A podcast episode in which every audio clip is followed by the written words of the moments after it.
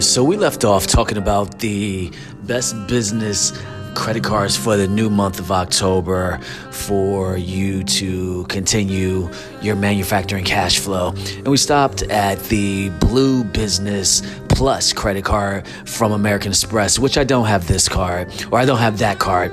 It's best for no annual fee. Then you have the Capital One Spark Miles for business.